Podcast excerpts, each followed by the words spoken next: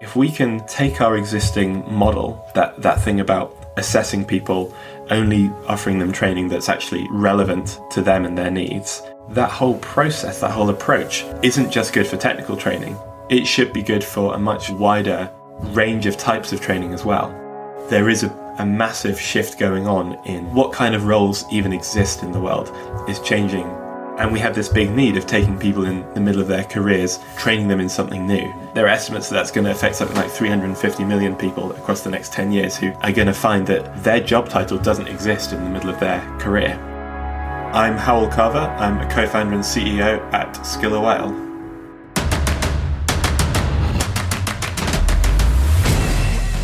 This is Code Story, the podcast bringing you interviews with tech visionaries who share in the critical moments of what it takes to change an industry and build and lead a team that has your back.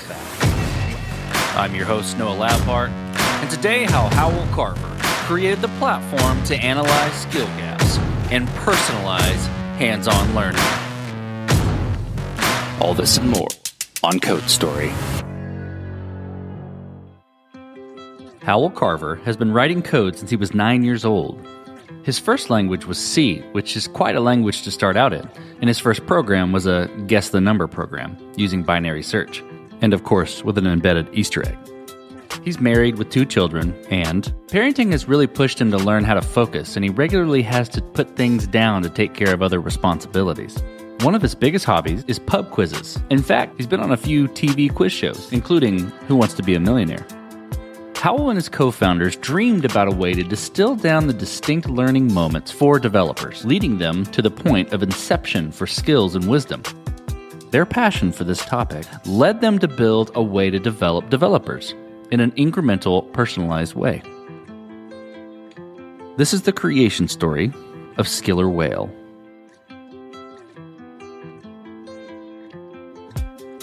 The idea behind Skiller Whale is essentially that when you're learning something, when you're learning to write code, there are probably points you can, things you can, experiences you can point to in your past where you actually learn something. Most of the time when you're sitting on the job writing code, you don't really learn anything new, you're just kind of doing the same thing. But then there are these, these moments where someone explains something to you a certain way or shows you a different way of doing something that, at least for me, I can point to and say, that was the moment when I learned how to think in the right way about objects.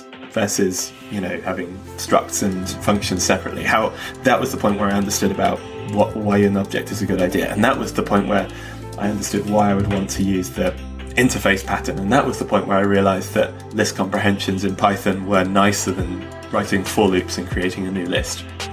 A lot of the idea of the company was, what if we could do a very different style of training that essentially distilled those moments down for you and gave you an opportunity to experience them? So we're kind of leading you up to that moment of revelation and then letting you experience it as if it happened on your on the job, kind of a simulated experience approach to, to learning. And that was part of the the kind of influence behind starting the company, honestly. It's, it's partly informed by how I was taught as a student. I think I had an amazing university education. I know that's quite an unfashionable thing to say nowadays. Most people find their university very bad at education. Mine had the standard lecture system, but also had these smaller groups where you would sit down with a, not with a professor, but with like a grad student who would then help you with the problems you've been set and help you understand specifically what you'd got wrong and essentially debug your understanding. That was one of the influences on the company. And then another was just having been a C T O in a variety of startup companies for the previous, I guess, six or seven years at that point. I had great teams. I just always wanted them to be able to do more. You know, we wanted to adopt this new technology and I needed a way of effectively getting a team to be able to use that technology better. Or I'd have mid-levels on the team who were really capable and hungry to learn, but I didn't have a very effective way to give them the skills of seniors to make them have this broader understanding. And so all of these things kind of came together in Skiller Whale. So to, to answer, answer the first part of the question, we work with teams of software developers to change what they're capable of. And I think that's a really important definition. What we don't just say is we train teams of software developers, because we're not really interested in just delivering training unless it's actually going to result in a new capability. we assess every team first so that we can say, well, you already know about this topic and this topic and this topic, but these people in the team don't know about that topic, which means that when we deliver training, we can just do the topics like down to the level of a single hour at a time. We modularize to that level, and then we offer your team only the topics, only the one hour segments that they need to learn. And then critically, um, while there are slides, there is the kind of normal format of learning material. It's all delivered with a trainer there whose main job is really to lead you to the exercises, which are designed carefully so that you do have that revelatory moment yourself. And the trainer really exists to help debug what you've done, help you understand the things that you've missed, um, and to kind of lead a conversation around them so that by the end we've taken you from something in a topic that we know you didn't know before, and we've not just told you about it, but given you the opportunity to try it and solve proper problems with it in code, um, and then helped you with the bits that didn't make sense until they do. So you come out able to do something new in your production code that you couldn't do before. Well, let's jump into the M V P then. So tell me about that first product you built. How long did it take you to build? And what sort of tools did you use to bring it to life? When I was starting out as a C T O after my first company, um, I did a lot of consulting for people who were at the really early stages with their company, had an idea and couldn't work out how to how, how to sort of start with it. And almost all of them had this idea of a sort of partially formed build that, you know, was maybe like three months of work to build, which they referred to as the M V P. And that's actually convinced me that I'm not I'm not sure if the, the way that people talk about M V Ps now has changed so much from the original intention that I'm not sure if it's as useful a concept. So the the way that we started as a company was I had this this idea of how we could deliver better training. So what I did was write, write out what would effectively be the slides now in our product. And I printed out this set of slides that must have been about seven printed pages for each session. And I cut them up into strips where there was kind of dividing line between one topic and the next. And then I would sit around a table with the people we were training, and I was sliding the bits of paper across the table to them as they each, as they progressed at their different paces through the session's material. And then I'd go and stand behind them and sort of circle, circulate around the table, checking what they were done, what they'd done over their shoulder. And I suppose that's probably the most minimal thing that I did that people were paying for. So I would describe that as the minimum viable product. But I think when people use that phrase, what they really mean is, when did you first have a bit of technology that was delivering everything, that, that sort of felt feature complete? And that was probably about a year, a year after we had our first paying customers. You know, both of those make sense for kind of early concept and then something that people can essentially click around on. But even, I'd say in both of those too, you have to make certain decisions and trade-offs about, you know, what you're going to choose to do first, whether whether it's feature cut, technical debt you take on, or anything like that.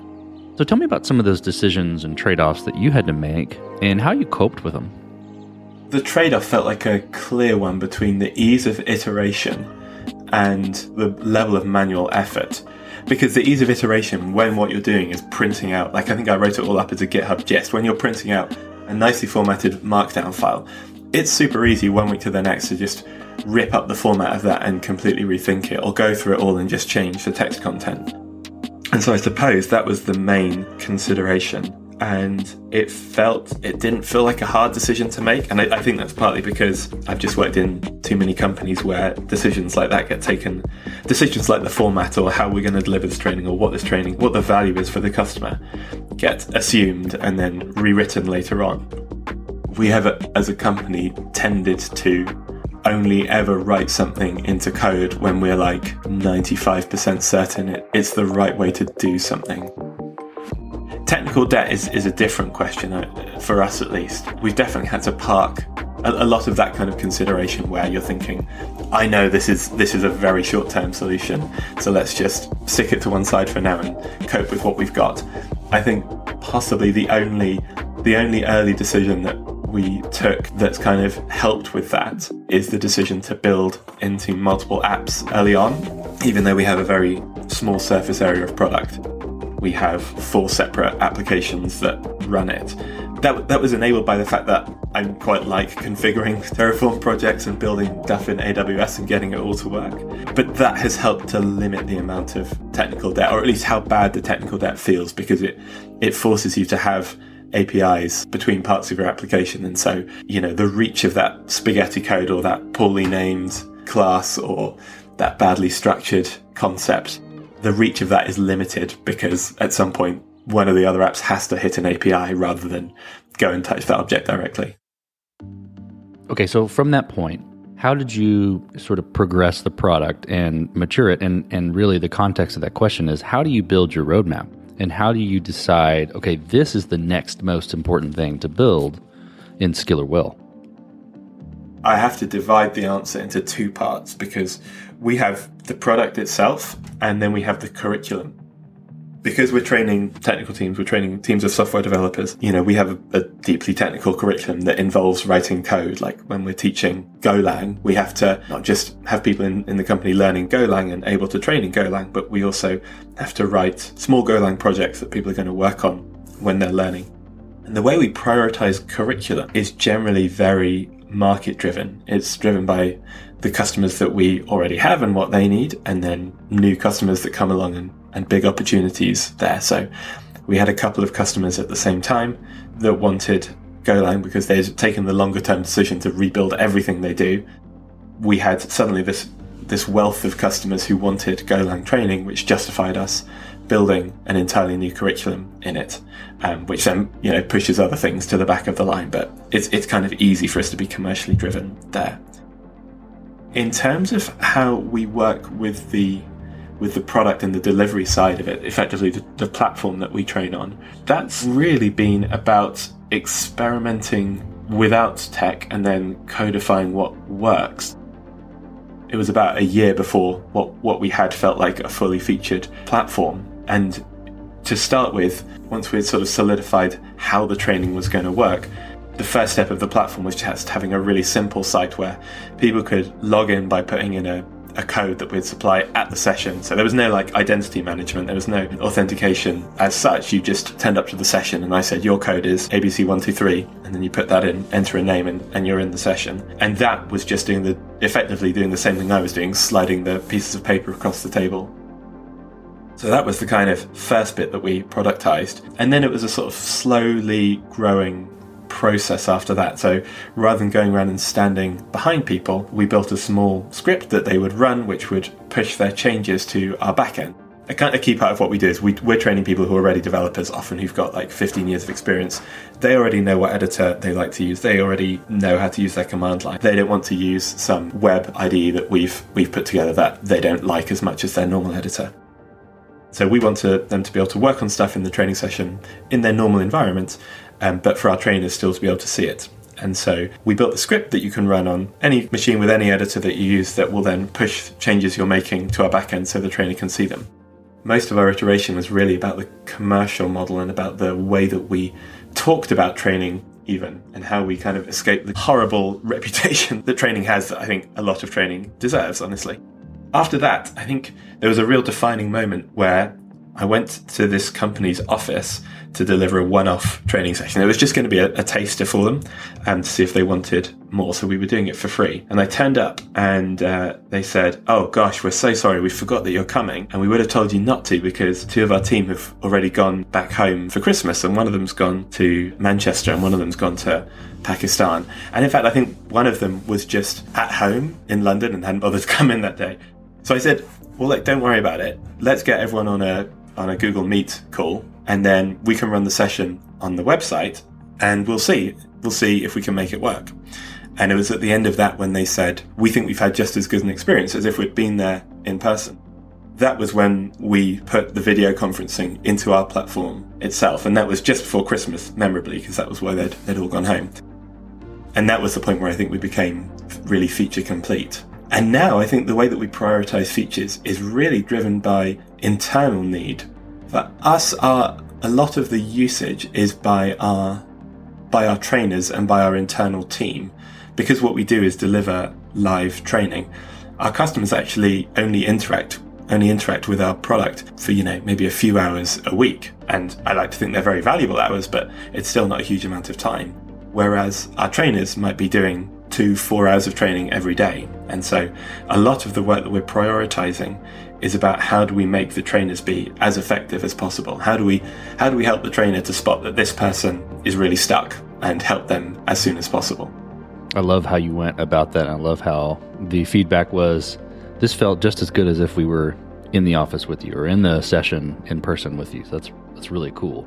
And so good to have that validation before you put in the energy into building something, right? Because b- building is is slow. Doing feature discovery by writing code is is slow and painful. So if there's any other way to to avoid that and to find out what is going to work so that by the time you actually come to build it, you know that what you're doing is going to work. Uh, it makes it much more fun to write on the code as well. Much more fun to kind of hack things together because you know why you're doing something. There's a very strong sense of purpose.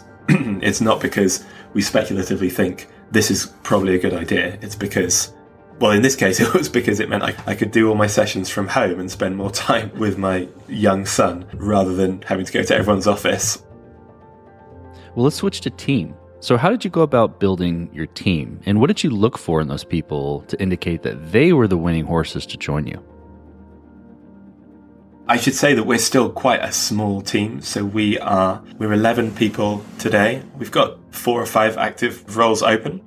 The first members of the team to be added were really my co-founders, Dave and Hayley. And for them, it was, was an easy choice really, because they were people that I've worked with before and who I always thought would be good to co-found a business with. And I think that comes from having quite a similar approach. I think I think one of the determining factors in any relationship is how you are with each other when you're either disagreeing or when things are going really badly. You know, some people get very upset and angry and loud and emotional, and some people will get kind of rude to each other. And I suspect those people like similar people too. Like, I think the people who get very emotional probably want to be around other emotional people to kind of feel like they're validated and agree. And I suspect the people who get rude with each other maybe feel feel something similar. They want people who take the problem as seriously enough to get rude as they do. I think with with Hayley and Dave, I think we had we have very productive disagreements, and I think for me that's kind of the hallmark of a very good working relationship. We do disagree, and you know, we sort of stand up to each other, and then we kind of thresh it out and we talk about why each person thinks each their idea is a good one and what that means, and actually which of those motivations is the right one overall, and how do we find the right way to kind of go forward? What what decision do we take as a group now that we now we understand where each person's coming from? The fact that those are so healthy is a large part of why I, I think they're great people to for me to run a company with. I suppose the other thing is thinking about skills and complementarity, because we're a very technical company, right? Most of our employees are technical, and the people that we look for are not just people with technical skills, but who are very, very good at learning new things. So there's a level of kind of smarts and, and cognitive cognitive ability, the, the ability to really pick things up fast and internalize them and, and really grok things that are really important to what we do. And recognizing that in other people is for me a really good barometer for how for how much I'll enjoy working with them. Because um, I, I personally love those working relationships where you say something once and the other person, the next thing the, per, the other person says is already taking into account what you've said. Like, they've heard you, they've understood it, they've internalized it, it's shifted how they think about the world, and now they're saying, okay, so we should do this. That's a really productive way of, of working for me. We wanted to be very explicit about our culture, and I think that's because we all value culture very highly. Those soft qualities that we like in each other, that we wanted to make sure that the company had and that our hires had. And the only way you can really do that fairly is by being explicit about them, I think. And so for us, we, we defined our culture as valuing highly openness. You're happy to be challenged on decisions and you're happy to explain why you made them. Um, rationality, that the idea that if you tell someone why you made a decision, it should make sense. Creativity. Um, I think a large part of what we what we do is creative, and we, we think what we're doing is something of a reinvention of a slightly stagnant industry. And autonomy, because we are all allergic to micromanagement, and we don't want to be micromanagers, and we don't want to um, to be micromanaged ourselves. Firstly, worth pointing out, those values make a nice acronym, which is Orca. Um, Orca is another name for killer whale. We all like bad puns. Makes them easy to remember as well. Um, but it also lets us be really explicit. If if we're um, interviewing someone and they um, they you know express a technical opinion very strongly, but don't have any any kind of way to back it up, we might question whether they're a good fit for a culture that favours rationality, for example. Well, let's flip to scalability then. So did you build this to scale efficiently from day one? Either, you know, that first, you know, clickable product, or, you know, wherever you want to call the day one for the product, or are you fighting this as you grow and gain traction? I think somewhere in between. So in the very early days of the company, we had lots of conversations about how you scale human-driven training.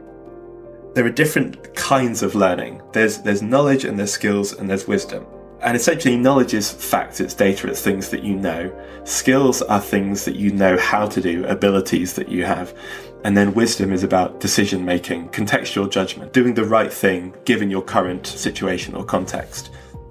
You can gain knowledge passively. You can gain knowledge by reading books, by watching YouTube videos, by listening to talks. I don't think you can gain skills that way. I think to gain a skill, you need to have trial and error with feedback. You need the attempt of something, the ability to make mistakes, and then for someone to tell you how to make fewer mistakes next time around. And then wisdom is really about exercising skills repeatedly in different contexts and realizing this thing that I did that time in that place isn't a good idea now because this this situation is different. And so now I should be taking a different approach. And we wanted to do training that was specifically about skills and wisdom. Um, hence the name of the company, Skiller Whale, came out of that, that same conversation.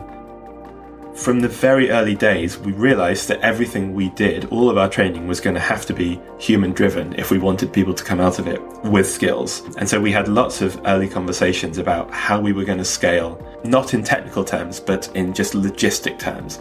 How do, how do you deliver training to a hundred people at the same time? How do you get the humans that you need to deliver that training in place?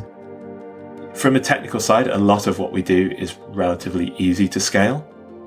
In the worst case, it's just more servers. You know, we're not we're not hitting any limits anytime soon. The ways that we need to scale are about the humans that lead training. Um, and we, we had a good model to copy there. So we thought about, again, going back to my university education, how you have the professor who writes the course and writes the problems, but then the actual learning happens when you sit down with the postgrad student who's maybe more passionate about the subject and um, a bit less, maybe less knowledgeable than the professor, but still understands it well enough to help you understand it better. And that's our model for finding trainers. We don't need the person who wrote the programming language, although their help is useful in writing the curriculum. But we do look for people who are passionate about the programming language and who work in it every day, and we make them our trainers. Well, as you step out on the balcony and you look across all that you've built, what are you most proud of? Like everyone else, we are we are greedy for feedback from our users and our customers. We can't get enough of it. We consistently hear, I had to solve this problem last week and I did it a rubbish way, and now I'm going to go and I didn't know this better way existed, now I'm going to go and rewrite it. Or we're about to start on this long-term project and we're going to really need all these things, and we're so glad that we had this session today before we did that, so that we were we were sort of starting in the right way. We we measure after every session the um, the score that our learners are giving us, and that went up from four point seven six out of five to four point eight one out of five in the last month. I don't give. I don't think most people give five out of five to, to many things in, in their lives. Um, and to get such consistently good feedback makes me makes me feel proud. I think it, that because that's the sign of the whole company working, right? That's when people really like what we're doing and they talk about it having an impact on their work. That's the thing that makes me think we've We've built something that works here. Well, let's flip the script a little bit. Tell me about a mistake you made and how you and your team responded to it. The problem with being in fundraising mode for so long is you, you spend so much time talking about the positive that you forget all of your mistakes. We've made mistakes, but generally we, we've, we're small enough that we have a good relationship with our, a good enough relationship with our customers that we can reach out and talk to them directly. So we mess up and then we can just message the, the customer on Slack and say, do you have five minutes for a call? And own up to it and work out what we can do to, to make things right. So what does the future look like for Skiller Whale, the product, and for your team? We are intending to grow to about thirty people across the next eighteen months. Um, and that's because we we think we can scale what we're doing and keep it working as well as it is for our customers. We'll be able to cover a much larger range of technology that we, we train in. Um, and then the plan after that is to sort of take a step back from just training in hard technology. So right now, when we run a training session, it's on a specific programming language um, or a specific framework like React or something. What I think we will start to do is move slightly more abstract. So in the next six months, maybe we'll start training in architecture. How do you how do you architect a, an application? How do you architect a group of applications all running together in, in the cloud? And then I'd like us to take another step back from that and start thinking about maybe soft skills and training engineering teams in, in the kind of soft interpersonal skills, time management skills, people management skills. And I think if we can take our existing model, that, that thing about assessing people, only offering them training that's actually relevant to them and their needs, and then having this instructor-led approach that that fits around their work. And that's a kind of key part of what we do is our sessions are typically an hour or ninety minutes long, which means they're not this massive productivity drain. And I actually think that whole process, that whole approach isn't just good for technical training. It should be good for a much wider range of types of training as well. So I, my hope is that we find that we can do that same form of training for soft skills. And then really, the, the plan is to go much broader after that, to then offer the same kind of training so that we're training your sales team to be better at sales and training your marketing team to be better at marketing um, and everything else. Because ultimately, there is a, a massive shift going on in the world of work and in what individual, what, what kind of roles even exist in the world is changing at speed. And we have this big need of taking people in the middle of their careers, training them in something new. There are estimates that that's going to affect something like three hundred fifty million people across the next ten years who are going to find that their job title doesn't exist in the middle of their career. And we globally need a good solution to that problem. And I think if we can take our form of training that's we've proven is really effective in training programming languages and make it apply more broadly, then I hope that we can be a solution to that problem. Well, Hal, let's switch to you. Who influences the way that you work? I'm a C E O, C T O, an architect, really any person you look up to and why? I've not really been one for role models generally. I've certainly had a large number of people who have changed how I think in a way, who have had an influence on me and who have sort of pushed me in a in a different direction. So I, I can think of people who, you know, changed how I think about communication with stakeholders and changed how I think about planning, or who changed how I think about the interaction between product and engineering, or who changed how I think in terms of managing technical debt or, or all of those things, really. I mean, I do think my co-founders, Dave and Hayley, actually, I, gosh, I'm praising them again. I do think that they're very good at holding me to account and questioning me and sort of encouraging encouraging me to fix the things that I'm not doing well. So I don't I don't know that I'd say I'm kind of like actively treating them as role models, but they are having a similar effect to what a role model would do. Um, and to reiterate, they are not available for hire. Well, we talked about a mistake, right? But a little bit different spin. If you could go back to the beginning, what would you do differently, or where would you consider taking a different approach? So I, I would love it if, if I had been faster to get the video conferencing built into the platform and start being fully remote sooner, because there was a point in the middle of the company where I was losing I was losing entire days to two training sessions because I'd travel to the first one in person, deliver the training session, travel to the second one, deliver the training session in person, and then come home. And that was that was a full day. It was exhausting. And I would, you know, I'd carry my laptop with me and do ten minutes here and there of writing and code or whatever on the tube or on a bus. I think the company would have got further if I'd been able to get to this fully remote point sooner. The problem is, I'm saying that and I'm thinking, but could we have, would we have, would we have got to the wrong kind of version of what it needs to be and ended up spending more time iterating on the fully remote version? I'm not totally sure of the, the answer to that, but certainly that that strikes me as the thing that would have meant more growth for the company, more growth sooner. Well, last question. So you're getting on a plane and you're sitting next to a young entrepreneur who's built the next big thing. They're jazzed about it. They can't wait to show it off to the world. Can't wait to show it off to you right there on the plane. What advice do you give that person, having gone down this road a bit? Forget the fact that you've built the thing. Um, talk, you know, if, if you're just getting excited to show it to the world, that makes me wonder whether you've had enough conversations with people first. So go and talk to your customers. Take the thing you've built, which might be amazing, but let's forget about that for now. Put it, put it to one side, put it in a box. Go and talk to at least ten people who might be your customer and really dig into whatever problem that your your thing is hopefully solving. Imagine your thing didn't exist. Go and talk to them.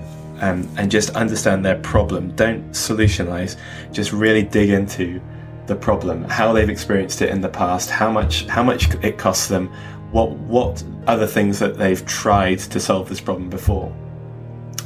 And when you've had ten of those conversations, go and have eleven to conversations eleven to fifteen and see if you can predict what those people are going to say. And if not, maybe go and have conversations up to thirty or something.